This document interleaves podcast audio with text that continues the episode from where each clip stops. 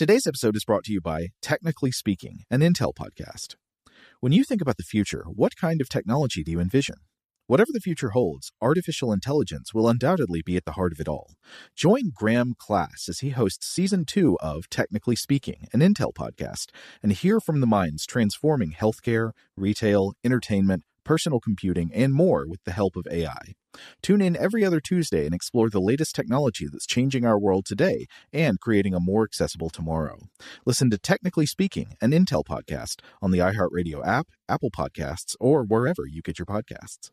What's up? This your boy Lil Duval, and check out my podcast, Conversations with Unc, on the Black Effect Podcast Network. Each and every Tuesday, Conversations with Unc podcast feature casuals and in-depth talk about ebbs and flows of life and the pursuit of happiness. Unlike my work on stage, I tap into a more serious and sensitive side to give life advice and simply offer words of encouragement, yet remind folks to never forget to laugh. Every Tuesday, listen to Conversations with Unc, hosted by Lil Duval on the Black Effect Podcast Network, iHeartRadio app, or wherever you get your podcasts presented by AT&T. Connecting changes everything.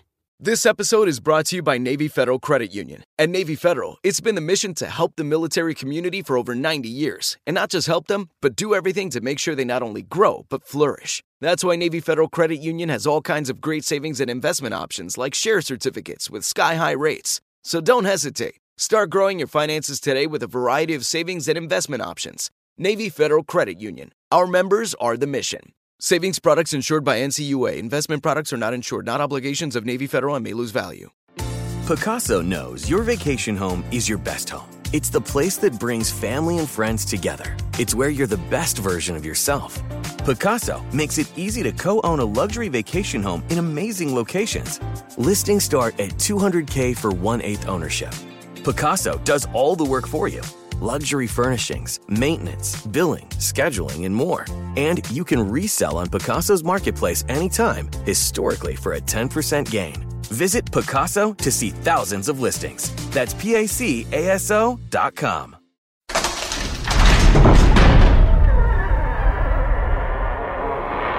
Hey, welcome to Stuff to Blow Your Mind. My name is Robert Lamb. And I'm Joe McCormick, and it's Saturday. Time to dive into the vault. This time we're bringing you an episode that originally aired on uh, May 28th, 2019. This one was called The Doppelganger Network. Yeah, this one's pretty fun because, you know, obviously we're going to get into the idea of a doppelganger and what it is and fairy imposters and so forth. But, but then we're getting into something uh, a lot deeper, uh, something that, uh, that, um, uh, that really is going to play into a lot of our everyday online uh, interactions. So let's jump right in. Here then, I repeat and sum up.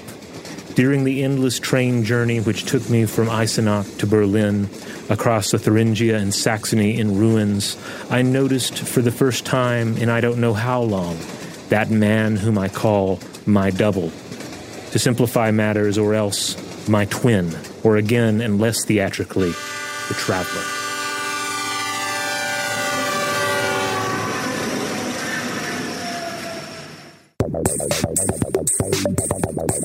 Welcome to Stuff to Blow Your Mind, a production of iHeartRadio's How Stuff Works.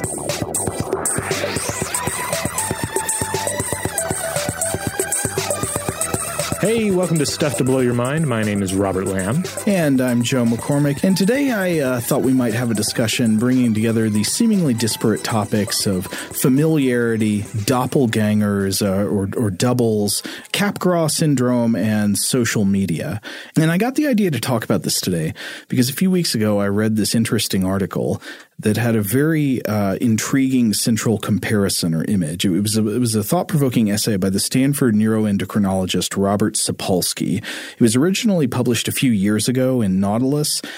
And it was an article comparing the effects of social media and, and sort of the, the digital world like Facebook and, you know, all that to a psychological condition known as Capgras syndrome.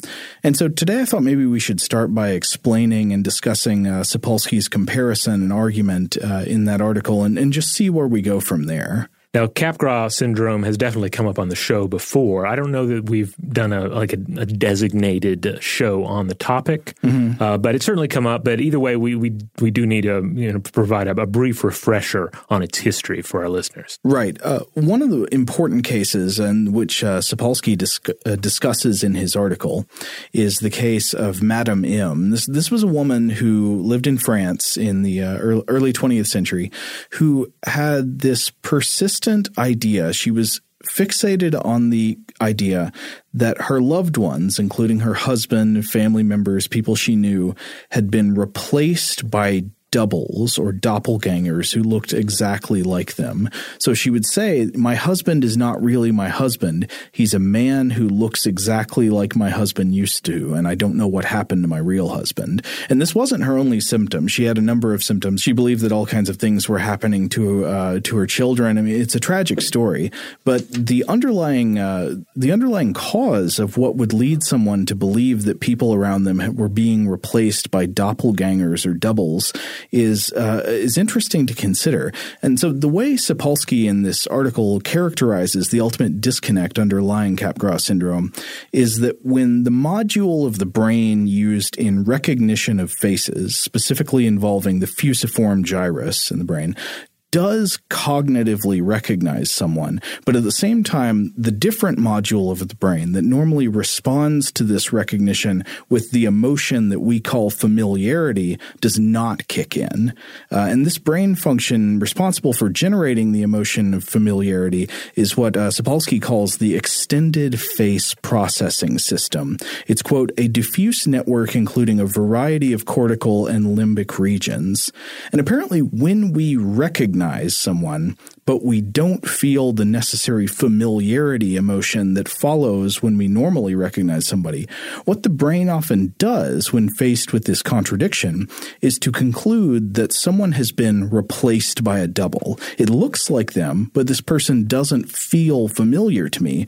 Thus, they must be a physically identical imposter. Yeah, in the past, I looked at a 2004 um, paper from the Canadian Journal of Psychiatry uh, titled uh, Capgras Syndrome, a review of the neurophysiological correlates and uh, presenting clinical features in cases involving physical violence.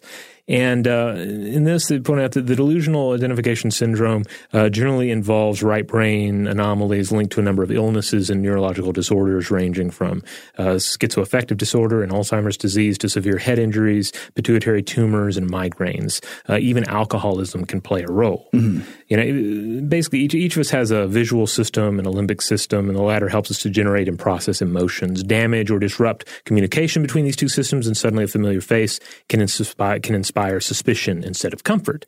Now, fortunately, uh, Capgras syndrome usually subsides with the successful treatment of the underlying medical condition. You know, the tumor goes away, and thankfully, so does this uh, this you know suspicion that people are not what they seem to be.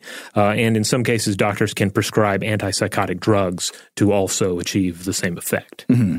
But you can easily see why the idea of uh, someone being replaced by a double or a doppelganger w- would be such a captivating one. I mean, it's something that um, it's something that feels very perverted. You know, it plays on our great vulnerabilities, and I think it is not a coincidence that this kind of thing has featured into some of the the horror folklore of the world. I mean, you think about the idea of the changeling right. uh, in in fairy folklore, where there was this idea that where the fairy folk would come in and replace someone you knew, often a child, but sometimes like a husband or wife, or you know, someone you knew with a fairy double who looked like them but wasn't familiar to you, didn't act like them. And now this is often described as something that people would uh, use to explain, you know, maybe when somebody's behavior changed and they didn't seem themselves, they'd think, oh, maybe they've been replaced with a changeling. Yeah. Uh, or used to explain why people might feel that their children weren't their own or, or something like that. But then also you have to wonder if some kinds of neurological issues may be at work here in the minds of the people making the accusation that someone is a, is a fairy. Yeah, and uh, and this obviously this idea in and of itself has played into so yeah so many myths throughout history, and also continues to just resound in our our popular media. Um, and this is a slightly older work, of course, but um, Invasion of the Body Snatchers. Yeah, I mean that plays heavily on this trope, right? That people are being replaced by something else. People that we think we know are not uh, are, are, not actually those individuals anymore. Uh, it's been a, a huge uh, yeah, you often find it also you know, not only in speculative fiction but in literary fiction as well. Um, the the quote that I read at the top of this episode is from uh, a 2004 novel uh, titled "Repetition" by uh, one of my favorite French authors, uh, Alain Robbe-Grillet, mm-hmm. who often this is one of this is a trope that he often threw into his books, like the idea of a double or some sort of an alter ego. And this book in particular, in particular, like starts off with a character on a train uh, having glimpsed his double once more. Yeah, it's a very unsettling image. Yeah, the plurality of self, right? Um, well, and because it, so there are double ways that it can be unsettling. There's the idea that someone you know is replaced by a double. Obviously, if you were to come to believe that through, you know, whether you had like a brain injury or, or neurological condition that caused you to believe that, or I don't know if you just believed in fairies and thought maybe that this was happening because of your cultural conditioning. Either way, that would be a terrifying thing. It's another thing entirely to see to believe that you see another version of yourself. You know, mm. to think that you had your own double or there was a doppelganger of you so I think most of us are probably familiar with this the the the, the idea of a doppelganger. Um, I, you know, I, I would love to say that I learned about doppelgangers for the first time by either consulting a nice, you know, book on Germanic mythology, and certainly I, I read a lot of different mythology books when I was a kid. Also, I would love to say that my first encounter with doppelgangers was um, a Dungeons and Dragons monster manual, uh, because it's another huge uh, um, place that they're highly visible, as they've long been a staple of Dungeons and Dragons. So they're in there. Oh yeah, I mean it's a great way to introduce a little um, suspense and chaos into a campaign right? Mm-hmm. Somebody, uh, you know, an NPC that the characters trust has been replaced, or a doppelganger is trying to, or even successfully replaces a member of the party. Uh, so, you know, they, there's a lot of fun to be had with a doppelganger. Um, but uh, I have to admit that neither of these cases is true. I heard about them initially in the 19, via the 1993 Drew Barrymore movie that aired on the Sci-Fi Channel. Back when this is the old days, back when before there were Ys in Sci-Fi. Ys in Sci. Oh, oh, Syfy. You mean Syfy? Yeah, Syfy Channel. Yes. Um, I remember next to nothing about this film, but it was heavily promoted on the channel, and it introduced uh, the idea to me initially, and then I, you know, followed up by you know, asking around, hey, dad, what's a doppelganger? And then I looked it up, uh, etc. Well, wait a minute. So it was called Doppelganger? That's yeah, the name of the movie? That was at least that was the title of the film as it was promoted on Sci Fi Channel at the time. Though, of course, it, it's often the case with films of this caliber. They may have had multiple titles, and who knows, they may have been promoted uh, elsewhere uh, under a different title. I just looked it up. It's also known as Doppelganger colon the evil within. Ah, just to be clear, that was for the people who didn't know what a doppelganger was. Always got to have a colon real title.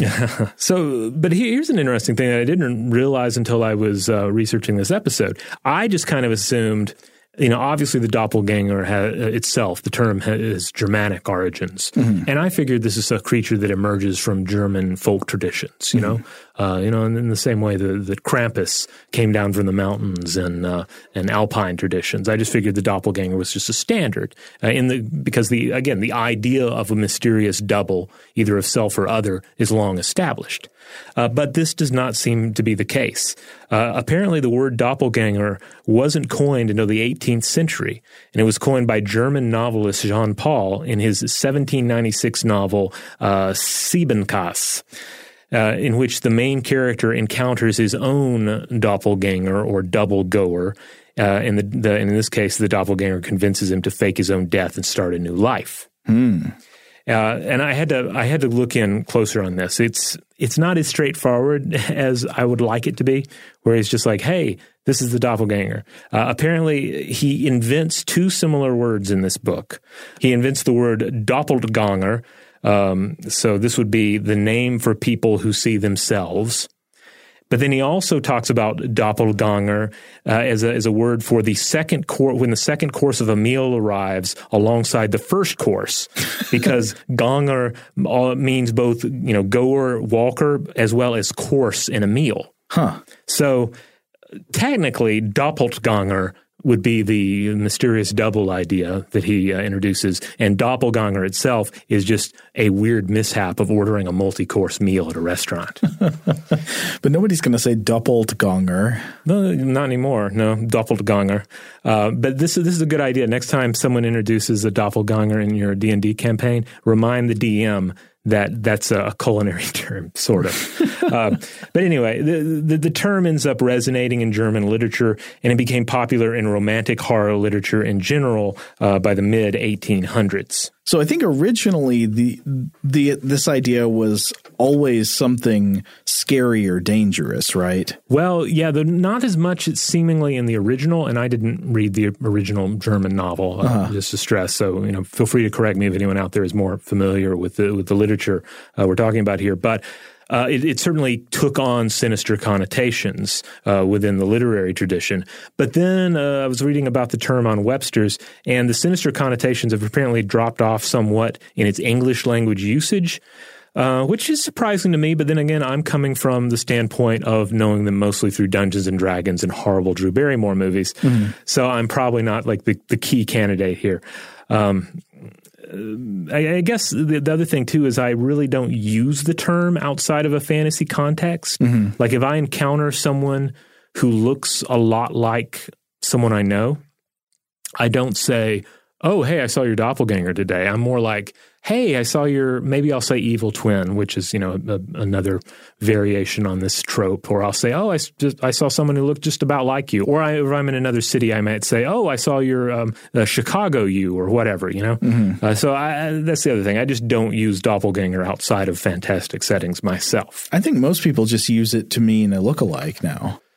Yeah, but I guess I don't even use it that way. Like for me, I just if I think of doppelganger, I think of something like that creature in Krull, which pretends to be the wizard. You know, I think something that when you reveal it, it's a horrible, uh, pallid creature with jet black eyes. Mm-hmm. So if I'm not specifically talking about like a monstrous scenario, mm-hmm. I'm not going to use doppelganger. Okay, but that's just me.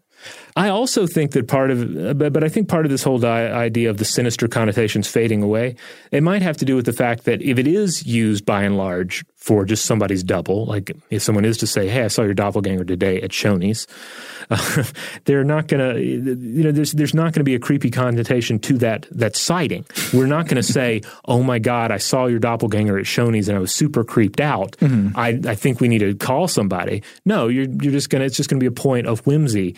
And the other thing is that more than likely it was a first glance situation. Like at first glance, I thought it was you. At second glance, I saw that it was clearly another person and nothing to freak out about. Mm-hmm. Well, I would be shocked though if uh, people didn't still interpret this kind of thing as some kind of weird omen or, or, or demon or whatever. Oh yeah, and I, I, was glancing around on the internet, and there's still plenty of that. Mm-hmm. Um, and, and I think a large part of that is you know, as with all paranormal uh, experiences or supernatural explanations for mundane, uh, uh, you know, uh, encounters, the supernatural explanation is going to be more appealing. It's going, you know, it makes us feel more important. Mm-hmm. Like you, you want to feel like you're in a Alan Robbe-Grillet novel and you saw your mysterious double and it, you know, reveals something about your, you know, your your inner subconscious nature or something, or that you you saw a ghost that looked like you. I mean, all these are far more interesting than, yeah, there, you know, there are a whole bunch of people in the world and it was bound to happen sooner or later. But I saw somebody that kind of looked like me and had similar facial hair. The way that you look isn't all that unique. Yeah, that's like the worst news of all. Yeah, that's that's just nothing exciting about that uh, that story. You don't run home, rush home to tell that uh, to your significant other. But it does bring up the question what are your chances of running into your own unrelated double, or for that matter, running into uh, an unrelated double of someone you know? Well, according to anatomist uh, Dr. Teghan Lucas, quoted in the BBC Future article, you are surprisingly likely to have a doppelganger, which I think is slightly confusing title given uh, the contents of the article, but still uh, said that the chances of sharing just eight dimensions with someone else are less than one in a trillion. And with uh, 7.4 billion people on the planet, it was only, there was only a one in 135 chance that there's a single pair of true doppelgangers. No, wait, what are these dimensions you're talking about? Like eight f- facial dimensions. Like if you you, ta- you take facial features and you divide them up into eight dimensions and go to ma- match those up. Uh-huh. So uh, yeah, not like eight spatial dimensions. I'm not sure how that would work. Okay, basically the eight sliders on your character creator for right, face. Yeah. Now, most of the time, though, again, we're not talking about exact doubles. You know, generally these are just faces that are similar to our own or similar to someone we know. When we focus on the familiarity in a way that may be tied to a means of identifying close kin, uh, you know, in, in, early human history, like that's what this recognition system is perhaps for. Um, and you know, think again about how general how you know generally doubles are kind of a first glance thing. The similarities may be jarring, uh, but the differences will be pronounced as well. Now, uh, the thing is, there are so many humans on the planet now and we live in uh, you know closer confines in many situations.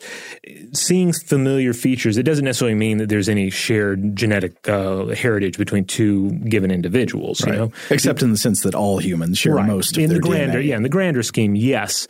But uh, yeah, if you just if you're in another city, you see someone who looks kind of like you or looks kind of like a friend, mm-hmm. it doesn't mean they're your long lost cousin or they're a long lost cousin of an, of your friend. Right. Uh, but it, it's a situation where we kind of broke the system through population growth and the birth of cities, and uh, and self uh, facial recognition and facial recognition abilities. They're also going to vary from person to person. So your doppelganger alarms just may not be uh, as easy to set off as someone else's. So anyway, that's that's doppelgangers uh, in a nutshell. Both the origin of the term, but then a little bit about the the, the science and the, poten- the, the potentiality of seeing a double or near double uh, somewhere in the world. But thinking about what is at work with the the erroneous detection of doubles in Capgras syndrome uh, is, I guess, maybe what we should get back to when we come back after a break. Shout out to Astepro for sponsoring this episode and providing us with free samples. Rob, as the uh, the local host with allergies here, they sent you some of their nasal spray to treat your allergies. What was your experience like? Yeah, that's right. I always wrestle with the pollen a bit when it rolls in during the spring, so they sent me the little uh, nasal spray. I tried out the product, and yeah, it sure did help me get on top of my symptoms for the day. And it's so fast acting, uh, it was already kicking in before I left the house. Astepro is a first of its kind nasal allergy spray. It's the fastest 24 hour over the counter allergy spray. It starts working in 30 minutes, while other allergy sprays take hours. Astepro is the first and only 24 hour steroid free allergy spray. Astepro delivers full prescription strength indoor and outdoor allergy relief from nasal congestion, runny and itchy nose, and sneezing. Get fast acting nasal allergy symptom relief with Astepro. Go to asteproallergy.com for a discount so you can get Astepro and go today. A S T E P R O allergy.com. Astepro and go. Use directed for relief of nasal congestion, runny nose, sneezing, and itchy nose due to allergies. Today's episode is brought to you by eBay. eBay Motors is here for the ride. Remember when you first saw the potential? And then, through some elbow grease, fresh installs, and a whole lot of love, you transformed a 100,000 miles and a body full of rust into a drive that's all your own. Look to your left, look to your right. It's official. No one's got a ride like this. There's nothing else that sounds like, feels like, or looks like the set of wheels in your garage. With over 122 million parts, you can make sure your number one ride or die stays running smoothly so there's no limit to how far you can take it. Brake kits, turbochargers, engines, exhaust kits, roof racks, LED headlights, bumpers, whatever your baby needs, eBay Motors has it.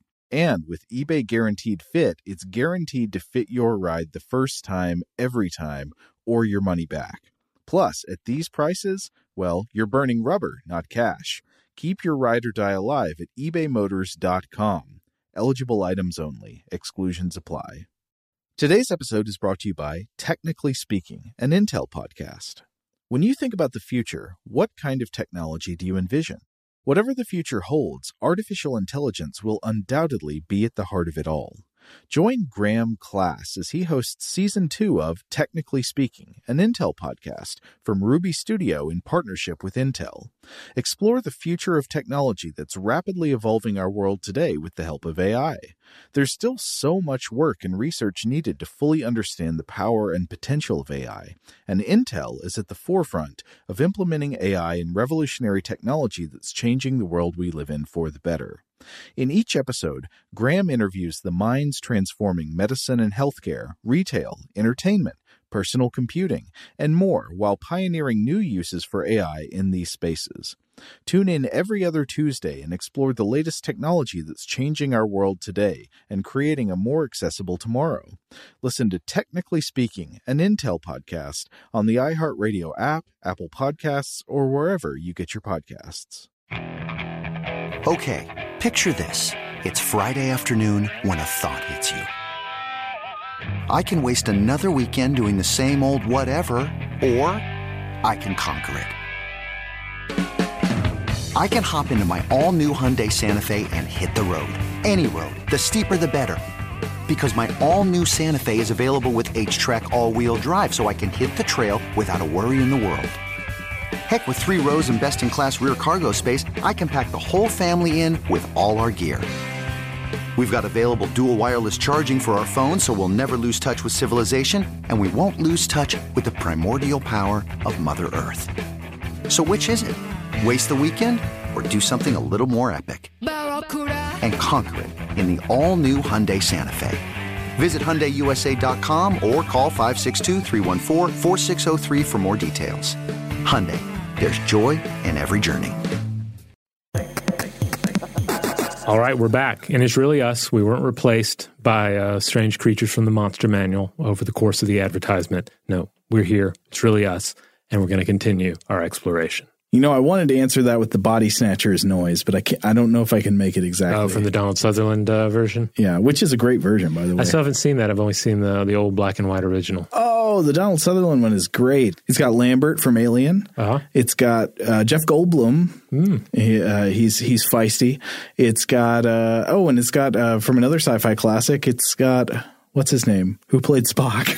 Hello, Leonard Nimoy. Leonard yeah. Nimoy, yeah. Leonard Nimoy is fantastic in it. I think it's his it's his great performance. Well, that's a great cast. But the 1956 original, it had uh, had Kevin McCarthy in the lead role. Mm-hmm. He was terrific. Uh, you also had um, uh, Carolyn Jones, who had uh, played Morticia on the Addams Family. Oh, cool. Yeah, but also it was, it was just black and white, and it just it really, at least the version I saw of it, like the darkness felt just so murky and uh, and dirty somehow. Like it was just a very like nightmare inducing film when I saw it as a kid. Yeah, the paranoid visual vibe. Yeah, it's got a it's got a kind of a communist infiltration thing. Oh, it? definitely, definitely. That's a that's a very strong element of it, uh, which just goes to show like the ideas of like the, why this concept of of doubles uh, resonates so because you can apply it to all these other scenarios, uh, social and political. Well, yeah, I mean, it's a common thing for people to say when they don't literally think that someone they know has been physically bodily replaced by a by a you know, supernatural double. They might often think, "I don't know this person anymore." Right. I mean, it's the similar like you know they've been replaced with some somebody replaced you with a different person. Yeah, like so, so you just when really you just found out you're getting to know them better. Uh-huh. You found out something about them you didn't know before, and now you think that they're like a different being entirely. And no, it's just because you know it turns out that they were maybe communist. Or- like a different football team. Well, to be fair, also it could be a, a case of um, you know people overemphasizing dispositional traits, Yeah. uh, thinking that people uh, thinking that they should expect their loved ones to be incredibly consistent and trait predictable, uh, when in fact people are inconsistent. It depends on the circumstances how they behave. Maybe sometimes you are, are used to seeing someone only in one type of context. Maybe used to only seeing them at work, and then when you see them in a different context, when you see them you know out with their friends or with their family, they seem like a totally different person to you. It can be jarring when you see those differences. Oh, yeah. And yet uh, they're there for almost all of us. Almost none of us like really behave the same way in all contexts. Well, let's talk about the about those contexts, especially Yeah. those social contexts. Yeah, so I, I want to come back to so we've talked about doppelgangers a bit and the idea of doubles and, and familiarity and recognition, but I want to come back to uh, that article I mentioned at the beginning where Robert Sapolsky makes this comparison between uh, what is made clear about the brain basis of familiarity with Capgras syndrome and the ways that uh, technology is changing our social relationships. So, in, in Sapolsky's words, Capgras syndrome makes clear the brain basis for, quote, the differences between the thoughts that give rise to recognition. Remember, recognition is cognitive. You see somebody and you cognitively know who they are. And the feelings that give rise to fam- familiarity, that's the emotion that says, yes, I know this person. They're different things. And Sapolsky's main point is, quote, these functional fault lines in the social brain, when coupled with advances in the online world, have given rise to the contemporary Facebook generation. They have made Capgras syndrome a window on our culture and minds today, where nothing is quite recognizable, but everything seems familiar. And I would actually go further than that and say I think that's an interesting point, but the, the inverse is true as well, that the online world creates these situations where you have familiarity without recognition and recognition without familiarity. Uh, so to further uh, explore the point he makes a little bit, so he points out that, you know, essentially for all of our evolutionary history, our only social relationships have been face to face ones. And I'm struggling to think of a counterexample. Uh, I, I can't really think of a counterexample for relationships with real people, but for tens of thousands of years, of course, we have had language and we could have felt as if we had relationships with people we only heard about in stories, for example. Now, obviously, we, we do eventually reach the point where we have the ability to engage in uh, activities like having a pen pal, mm-hmm. and that may you know that's a case where you can have certainly a, a non face to face example, but but prior to uh, you know the advent of the necessary um, you know systems and technology, yeah, I struggle to think of an example as well. I mean, even sort of semi imagined situations such as speaking to the spirit of a dead uh, ancestor or dead relative. Right. Like you're still depending upon a previous face to face relationship. Yes. And even even with pen pals, I mean, even the the oldest versions of this, the non-digital communications, mm-hmm. just uh, writing to people with letters, even if you've never met them before, that that is anatomically recent. I mean, the yep. vast majority of the time our species has been around, we didn't have writing, we couldn't do that. Mm-hmm. The only relationships we had were face-to-face relationships. And so it's entirely clear that our bodies and our brains have been shaped by an evolutionary niche in, when, in which all relationships were face to face ones. Right. Even our history as a symbolic uh, uh, species mm-hmm. is, is you know, mostly based on, you know, almost exclusively based on face to face communication. Yeah. And so when our only social relationships were face to face relationships, it was natural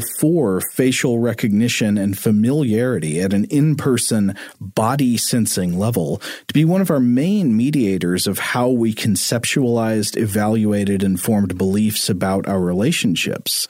I mean, if you live in this non technological world where your only relationships are face to face, it totally makes sense for you to use moment to moment, face to face, say visual and touch data and things like that to get the best idea of what your relationships are and how you should feel about them. Right. I mean, some of that goes back to the, uh, you know, we were discussing earlier about, uh, uh, you know, uh, kin identification, being yeah. able to tell like this, this is a relative. I can see it in their face. Exactly. But uh, of course, there have been these technological changes that now allow relationships to exist and persist under circumstances other than face to face interaction. Of course, we already mentioned writing and literacy. Now, this allowed you to maybe send letters, though I'd say even for most of the time that's been around, that has been something that is limited to a small percent of humans, you know, because for most of human history, most people have not been literate.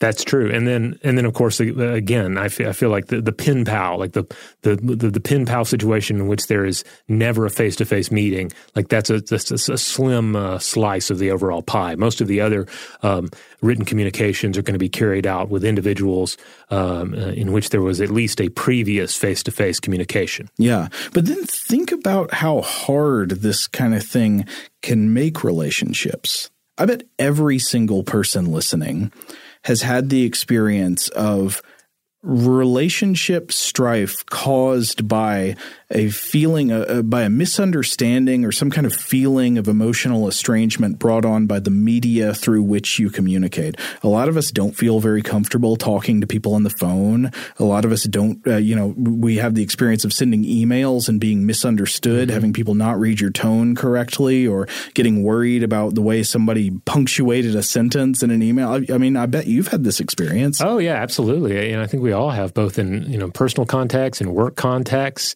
You know, um, you know, says I guess you know. Hopefully, if you have if you're dealing a lot uh, via email with someone, you'll kind of get a feel for their tone and mm-hmm. how they tend to speak. Uh, but even then, there's so much room for miscommunication. Like even when you you feel like you you really uh, you know are, are up to speed on how they present themselves in a textual manner. Robert, if you don't mind me saying, you're kind of a terse emailer. Am I? I can see people getting worried when they get an email from you that maybe you're mad at them or something. Huh. I don't think that's necessarily always the case. Maybe sometimes you're mad at me, but I mean, uh, I think you just tend to not spend a whole lot of time, you know, worrying about how to phrase stuff on email. You just kind of bang it out and go, oh, which I admire because, you know, I, it is, uh, you know, the amount of time that people waste trying to phrase stuff on email is is it's a horror. The thing is, uh, I use I remember when I was younger, I would have these these long email correspondences going on with friends, mm-hmm. where we would respond like Pat, like sometimes sentence by sentence, or at least paragraph by paragraph, mm-hmm. where we'd respond to specific points and uh, and and write at length in response and at some point, this just faded away. Uh, I, I, I haven't really I haven't really thought about it too much to to try and figure out exactly like at what point, like which like technological or communications change altered that, or uh, and or what life changes uh, led to that occurring. But uh, and at the same time, you know, used to have uh, you know long phone conversations with people, and now it's ra- it's it's extremely rare for me to have a long phone conversation. It's basically like two people in the world that I have phone conversations with on a regular basis. Uh, one's my wife, and one's my mother, and that's pretty much it. Do you think maybe uh, th- these changes have been brought on by other technological changes, like the rise of social media? I suspect they have. yeah. yeah. Like instead of having this this more this longer, more thoughtful stream of communication with somebody that you know now lives in another city. You just have a continual trickle, you know. So again, we just have that familiarity, uh, like a trickle of familiarity going on instead of like a, an actual a stream of communication. Well, and it also, I, I think that the way that uh, technology has changed our communication sometimes forces us to become a version of ourselves that we don't recognize. I mean, I was talking about how we write work emails. I actually don't love the way that I write work emails. I feel like often I have to I, I overuse like exclamation points and smiley faces and all that. And it's mainly just because I don't ever want to accidentally make somebody feel bad over email or make them get the wrong idea that oh, I'm mad at them or like something like that. Double down on the emotional intention yeah, of, and the statement. I hate it because it, I, I can feel myself feeling insipid and feeling not like myself as I type it. Mm-hmm. But I would rather feel like that than worry that I'm giving people the wrong idea or letting them think I'm mad at them or something like that, you know? Yeah, I mean, but the, the, I totally understand it. Yeah, sometimes you feel like you have to really make it clear, and I and I do find myself doing more and more of that with texts uh, when I'm sending a text, uh, you know, via my uh, tiny pocket computer. Oh, your pocket god? Yes, tiny pocket god. Yes. Uh, yeah, and so we've got obviously, you know, all the stuff we're talking about: email, phone, uh, text messages, and internet communications. Uh, the photograph, in a way, kind kind of a modern uh, communication method, sort of. Yeah, as it's become, you know, it's increasingly easy to to take uh, digital photographs and send them to other people. It becomes a, a form of communication, as does, you know, um, you mentioned emoticons as being like a way of of um, of tweaking textual content, but in, in many cases, like they're the prime uh, uh, uh, language that is used in communicating. Mm-hmm. Uh, to say nothing of memes. Oh, I shudder at this thought. Memes are. There's going to be a day in which the English language is replaced by memes.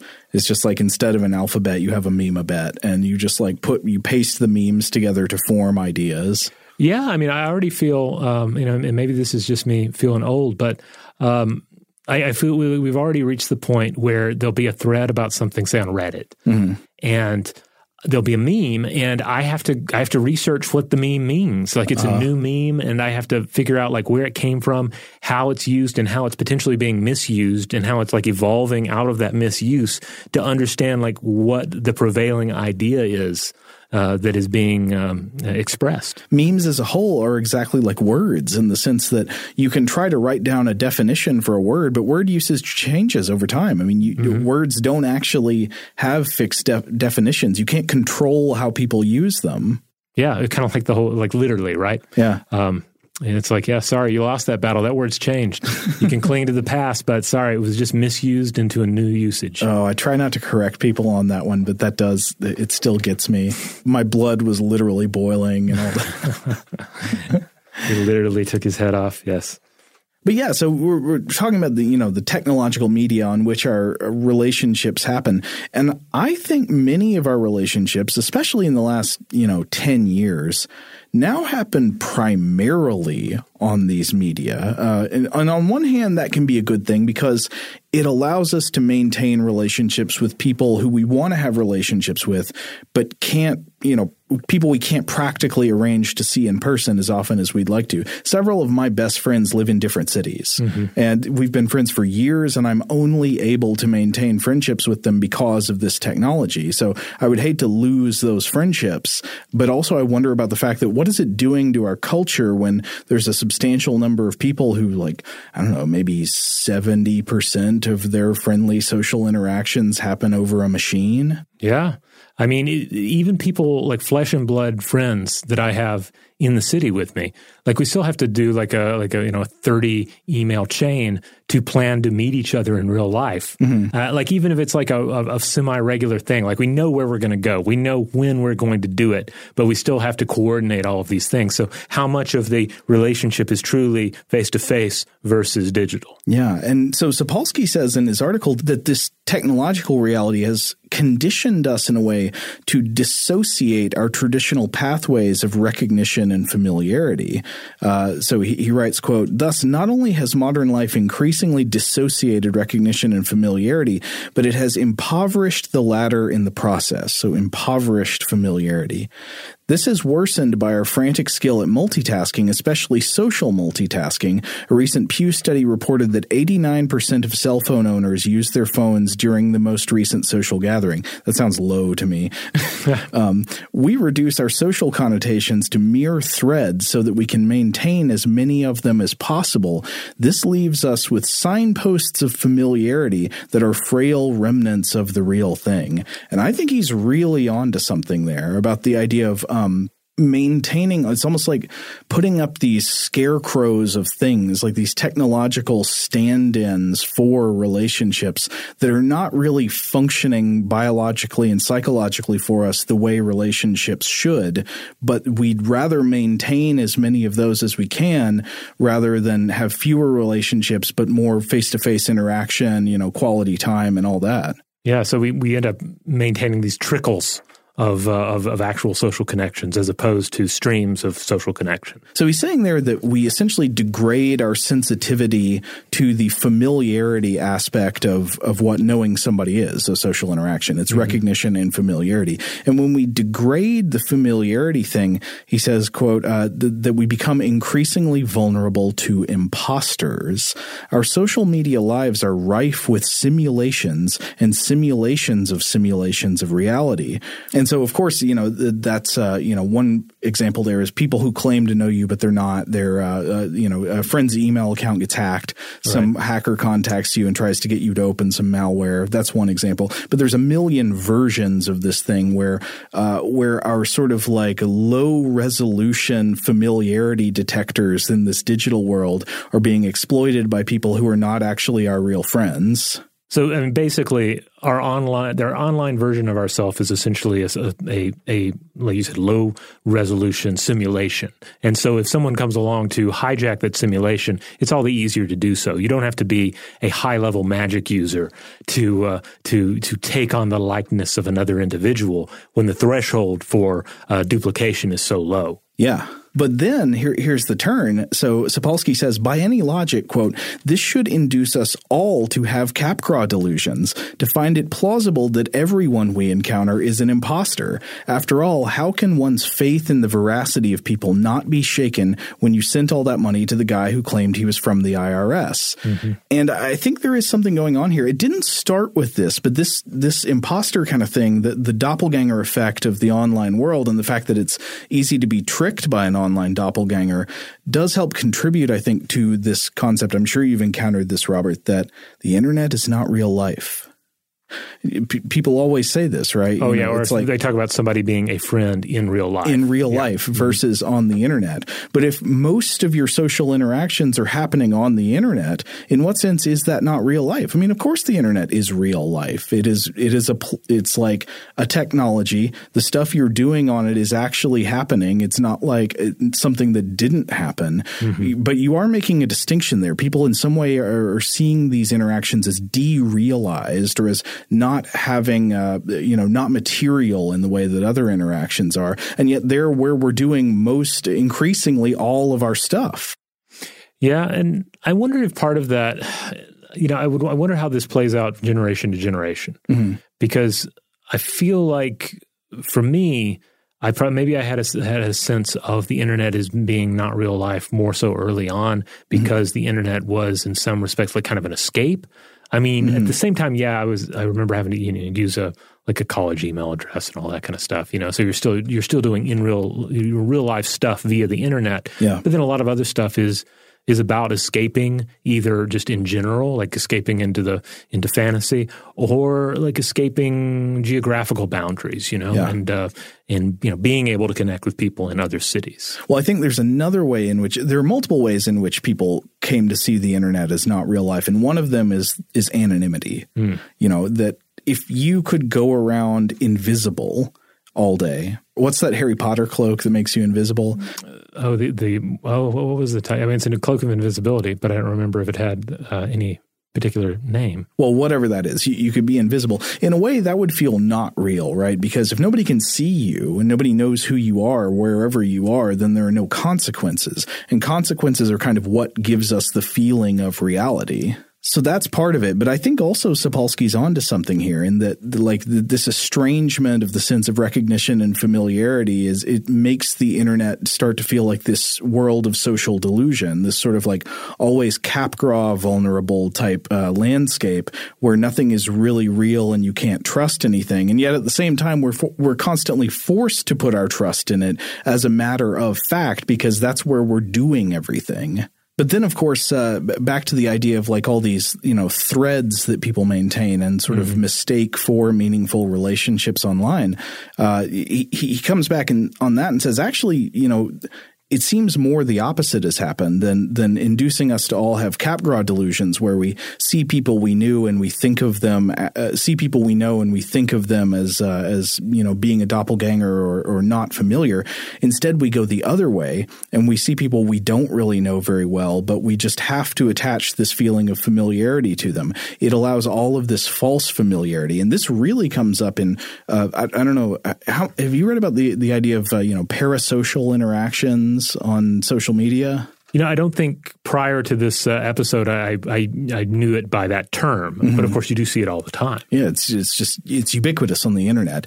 It's the idea, you know, it's an asymmetrical relationship. The way like you follow a public figure who doesn't know who you are, but there are all of these indications that many people think of these parasocial asymmetrical relationships as relationships. It's like they almost view this Instagram influencer that they follow as like an acquaintance, somebody they know, but of course that person doesn't know them. Yeah, I, I really started thinking about this classification though of parasocial relationships, uh, and and wondering like to what extent it can or could have existed in previous times. Like, what is the earliest possible example of a parasocial relationship? Like, maybe it could be a situation where you have like a uh, an, uh, like a leader um, in a given community, and then you have like a very low level person in that community uh, that that the uh, you know the, the the the tribal leader just has no um, I, you know real idea of who they are. Yeah. but of course you know who the leader is. Uh, I mean, I guess that's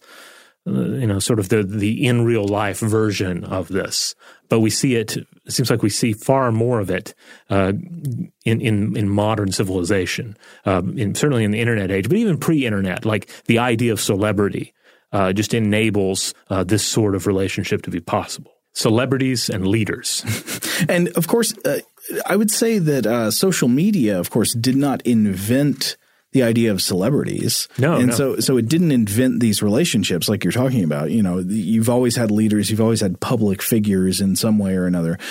Social media, I think, has increased the uh, the day to day relevance of these types of relationships. You know, where you can like check in on on the accounts of the people that you follow every day, and they don't know you, but you know, you, you especially. I feel like Instagram, especially of all the platforms I can think of, is is really rife with this um, of like these influencers and people who lead kind of glamorous lives and allow you to see into their lives mm-hmm. by showing you their house and their pets and their lunch and you know you get all these interior views and it's very visceral because it's visual and often you know visual even in a way that's edited to make it more colorful and exciting with the post processing filters and all that right and of course at the same time like like all social media representations like this they are um, they're incomplete. We're, they're crafted. Yeah, yeah, they're crafted. They're um, uh, they're they're maintained in a very strategic way usually. So you don't even have like a full vision of what you know random celebrity's life actually is. You just have this idealized version of it. So I, I just want to read one last uh, quote from Sapolsky's article before we move on. So he says, um, uh, he ends by saying, quote, throughout history, Capgras syndrome has been a cultural mirror of a dissociative mind where thoughts of recognition and feelings of intimacy have been sundered. It's still that mirror. Today, we think that what is false and artificial in the world around us is substantive and meaningful. It's not that loved ones and friends are mistaken for simulations, but that simulations are mistaken for them. I think I kind of disagree with him a little bit because I think it's actually both of those things. It's like that that the dissociation goes two ways. In either case, though, we, we do typically we often find ourselves in situations though where we are we are distracted from from real life um, relationships and real life socialization, and instead we have to check in on these little streams on our phone to just uh, to, uh, these uh, these simulated relationships that we have on social media. Do you ever have the sort of direct doppelganger experience, like with the fairy changelings or the doppelganger for a friend on the internet? Like you have a family member, you have a friend who you love in real life, but when you see the way they are on the internet, I don't know what it, you know, the kind of stuff they post on social media or mm-hmm. whatever, you don't feel like you recognize them and you don't really like them. I, have definitely known people who are like that. I'm not going to name any names, but who are who are like that on say Twitter. Like I, I think like I love this person, but if all I knew about them was the way they act on Twitter, I would I, I wouldn't be able to stand them. Well, social media, especially as it pertains to you know some topics, take politics for instance. Mm-hmm. I think it does tend to bring out the worst in us, uh, and I I I don't think that is a, a risky comment to make. I think we can all think to specific examples of that in, in all of our own lives. Mm-hmm. And yeah, that can lead you to a situation where you're like, well, I thought I knew that person, but I guess I don't because look at this meme they just shared. Right. You know? Um, and uh, but I think also though when that happens, we're just not appropriately appreciating the way that circumstances and situations uh, change change people's behavior. Mm-hmm. That we're the same way. Yeah, absolutely. All right, on that note, we're going to take a quick break, but we'll be right back. Today's episode is brought to you by eBay. eBay Motors is here for the ride. Remember when you first saw the potential? And then, through some elbow grease, fresh installs, and a whole lot of love, you transformed a 100,000 miles and a body full of rust into a drive that's all your own. Look to your left, look to your right. It's official. No one's got a ride like this. There's nothing else that sounds like, feels like, or looks like the set of wheels in your garage. With over 122 million parts, you can make sure your number one ride or die stays running smoothly so there's no limit to how far you can take it. Brake kits, turbochargers, engines, exhaust kits, roof racks, LED headlights, bumpers, whatever your baby needs, eBay Motors has it. And with eBay Guaranteed Fit, it's guaranteed to fit your ride the first time, every time, or your money back. Plus, at these prices, well, you're burning rubber, not cash. Keep your ride or die alive at ebaymotors.com. Eligible items only, exclusions apply. Today's episode is brought to you by Technically Speaking, an Intel podcast. When you think about the future, what kind of technology do you envision? Whatever the future holds, artificial intelligence will undoubtedly be at the heart of it all. Join Graham Klass as he hosts season two of Technically Speaking, an Intel podcast from Ruby Studio in partnership with Intel.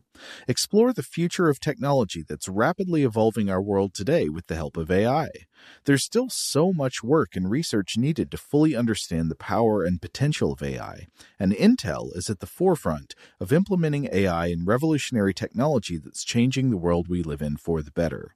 In each episode, Graham interviews the minds transforming medicine and healthcare, retail, entertainment, personal computing, and more while pioneering new uses for AI in these spaces. Tune in every other Tuesday and explore the latest technology that's changing our world today and creating a more accessible tomorrow.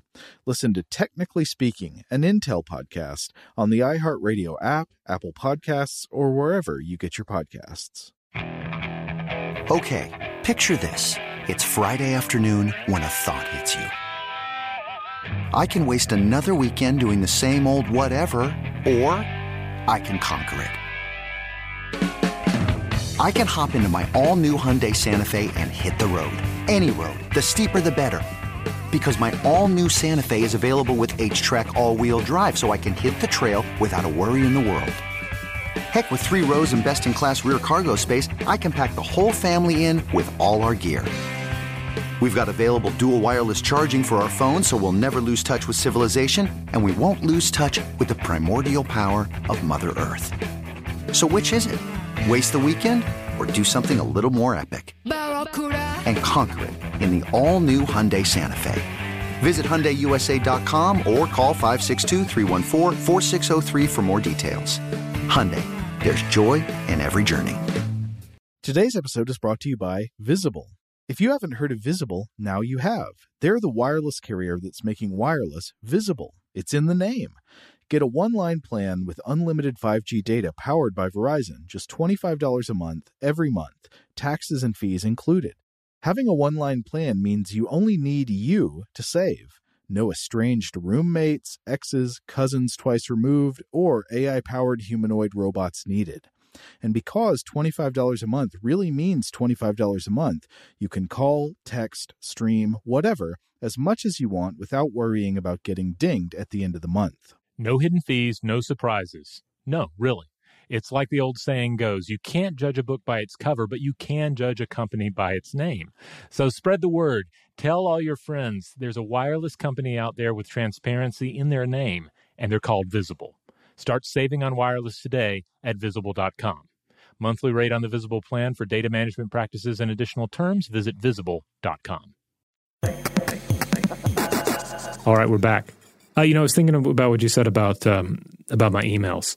Yeah. but uh, I feel like like 60, maybe 75% of my emails are me just saying, um, cool, sounds good. I think that's my, my standard, yep. which I feel is sufficient. It's just me saying yes to whatever you just said, uh, and I, I'm, I'm cool with it. Do you have an Android phone? No, I don't. Oh, okay. You use Gmail? Yeah, you use Gmail. Yeah, but I don't use the. I know you have the um, the sort of you know like, uh, the auto language uh, feature st- starts telling you what to say. It's yeah. like here's the email you could write. Man, when I saw that thing, I was like, "Get out! What the heck? No, no, no." Well, it's it's it's an easy jump to go from there to like authorize simulations of yourself. Yeah. You know, to just, which I, I really, I mean, that's not far off. That's it's basically already here where you just give your account the authority to to make responses like this, like, cool, sounds good, I'll get back to you, you know, that sort of thing. Well, it's not going to, I don't know. I mean, even if I would type exactly the words it's suggesting, I still don't want to let it do that. The fact that like Gmail is going to, is going to compose an email for me to my parents or my wife, uh, that, no, no, no, unacceptable. There's so much room for a misunderstanding, even if we're applying um, you know, most or all of our attention to crafting an email. Uh-huh. Um, uh, it feels like a machine, even a very like talented uh, AI would have difficulty with that. There's just so much nuance in human communication and knowing who you're communicating to. Like sometimes it's a matter of knowing there are certain words you shouldn't use with another individual. Like maybe you're aware of what you know, maybe uh, you know some sort of a trigger for them, or or you know it may pertain to some sort of uh, you know um, you know incident from uh, from from your personal past with that person. Like there's so many potential uh, uh holes to fall into when composing written communication. why trust that to the, to the machine? Or I don't know, maybe the reverse is true. Always trust it to the machine, as long as they have all those caveats in mind. You know, I think one thing that's interesting to me is about the psychological effects of heavy social media use. Um, I feel like we're still in the early days of of getting a picture of what that's like, and that there appears to be a lot of conflicting evidence. I, th- I, think because we we haven't refined all our categories and ways of testing things yet.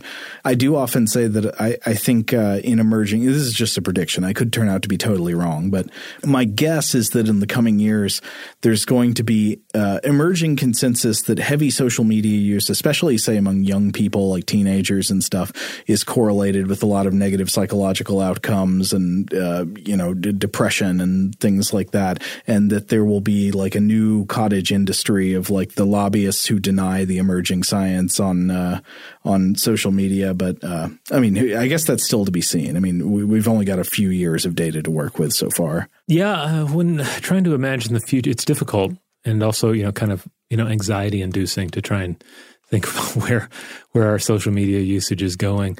Uh, on one hand, I guess I'm I'm hopeful that more and more people will, you know, choose to, if if not opt out of social media, uh, but or you know, at least rethink how they're using it, step back from it. Even mm. I kind of think of it. It's kind of like a hot tub. You know, when you first get into a hot tub, you just you're just all in. You know, it's like let me yeah. just go all the way up to my ears in this, and uh, and I'll zone and zone out. And you know that's good for a while, but then eventually you realize if I stay in here, um, I'm going to die. Uh, so maybe I need to like only put half of my body in here. Maybe I should just sit on the side and dip my feet in here, or maybe better yet, maybe I should go get in the pool for a while mm. and do that, or even maybe I should leave altogether and go home and see my family. Yeah. that sort of thing. You know, it is nice at first. I remember thinking about when I very first got on Twitter. It seemed like it was nice for a while.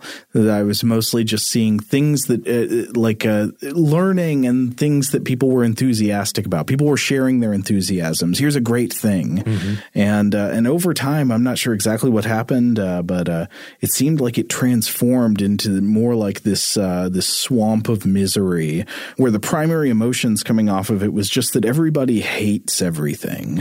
Of course, uh, all of this, of course, is dependent on on how exactly one uses a social media platform, mm-hmm. who you follow.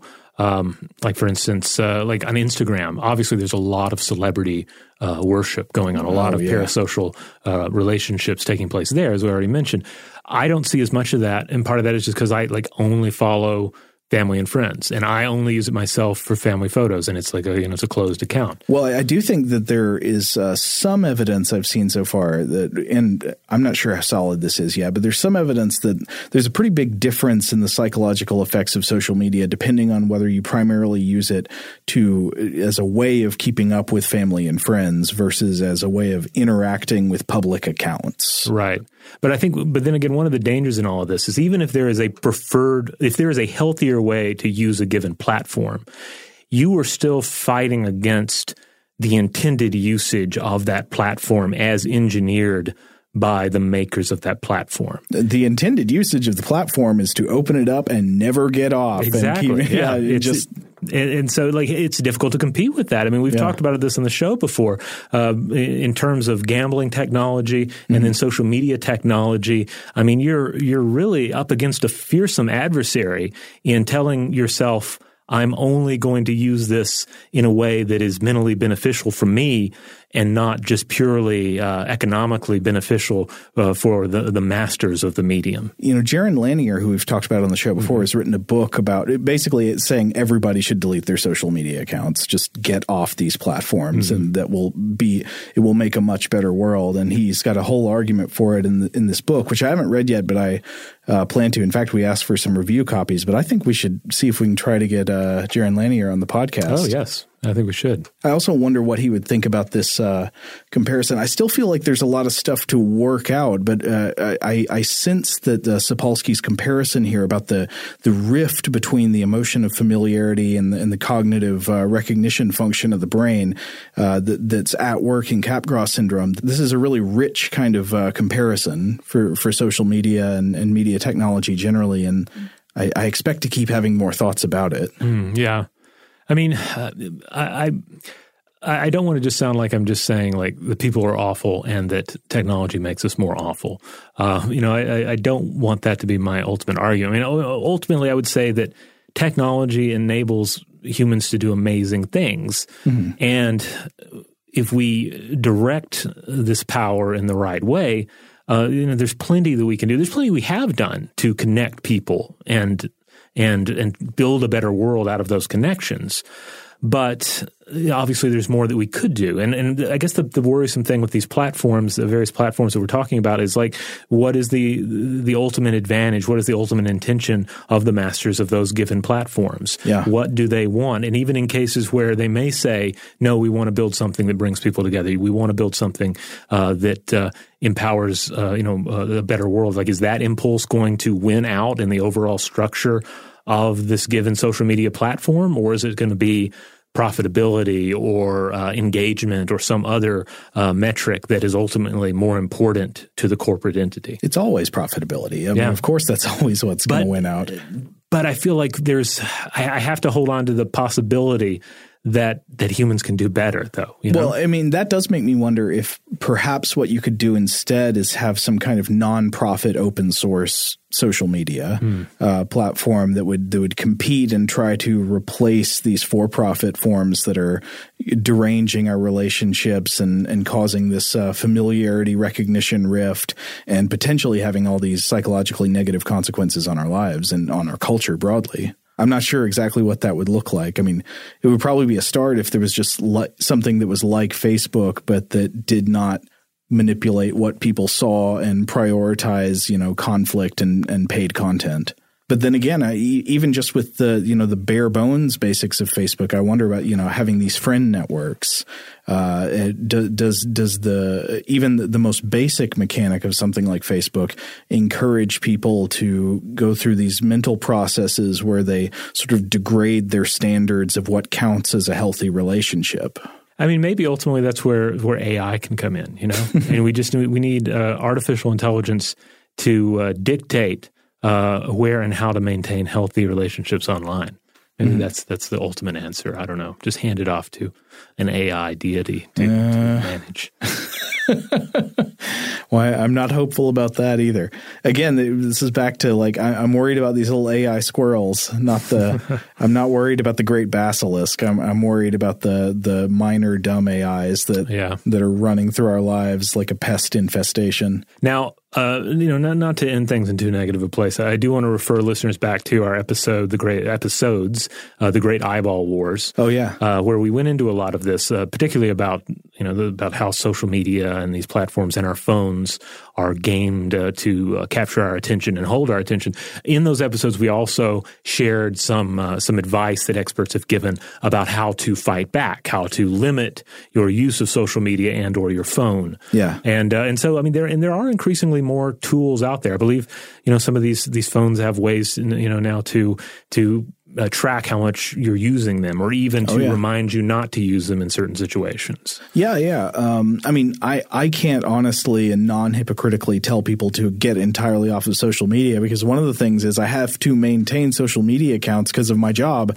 at this podcast where we've got to like promote stuff on social media. And, you know, we've got a, we've got a Facebook discussion module that I yes. really enjoy using. I probably would have deleted my Facebook account, but I enjoy our, our discussion module with our fans there.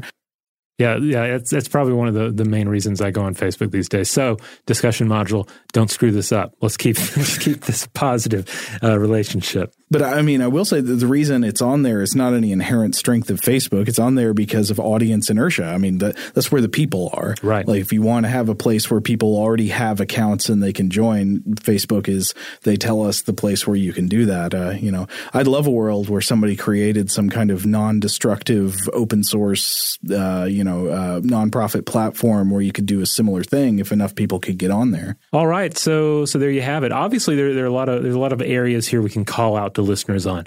Uh, I mean, first of all, have you ever encountered a really um, impressive double in your life, like someone that required, a, you know, not even just a first and second glance, but maybe a third glance to realize that they were not your friend or perhaps not yourself? Mm-hmm. Uh, we'd love to hear from that. All I mean, for to that, uh, you know, if you've actually had any experience with Capgras syndrome, um, you know, uh, we would we would uh, really appreciate any firsthand knowledge of uh, experiences like that.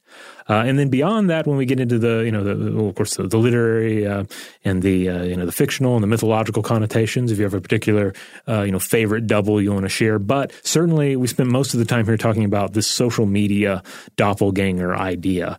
And so, I mean, you're pretty much all on social media at this point. Well, really, you're either on social media or you've made a very uh, um, you know, firm choice not to be. So, whichever category you fall into, I feel like you probably have thoughts uh, related to this episode, and we'd love to hear from you. Absolutely. Get in touch. In the meantime, if you want to listen to more episodes of Stuff to Blow Your Mind, head on over to stufftoblowyourmind.com. That is the mothership. That's where you'll find all the episodes. You'll find uh, a link there to our uh, little merchandise store you can get some squirrel shirts. Uh, it's a fun way to support the show. But the best way to support the show is to simply rate and review us wherever you have the power to do so. If you can leave some stars, leave a nice review, do that. And best of all, tell somebody about the show. Yeah, tell them uh, online. Uh, but even better, if you see somebody in real life, tell them about the show in real life. Wow. Uh, because I feel like uh, uh, you know it's gonna it's gonna impress people all the more. That's right. Huge thanks, as always, to our excellent audio producer, Tari Harrison. If you would like to get in touch with us directly, sorry, I'm laughing because uh, Robert has got a little uh, stress ball over here and he's squishing the guts out of it as we speak. Yeah, there's like a, some sort of white pus coming out of it. I had it for like two weeks and it's already uh, squeezed out. So. I'm not going to name the brand uh, because maybe I just have a defective one. anyway, sorry. Uh, if you want to get in touch with us directly, you can email us at contact at stufftoblowyourmind.com.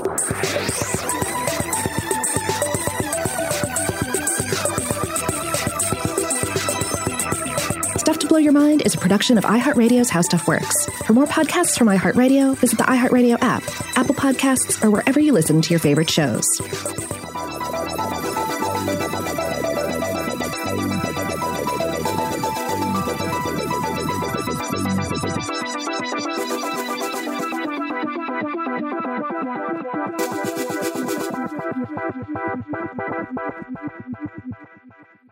Today's episode is brought to you by Visible. The future of wireless is here, and it's transparent. Switch to Visible, the wireless company that makes wireless visible. Get a one line plan with unlimited 5G data powered by Verizon, just $25 a month, every month, taxes and fees included.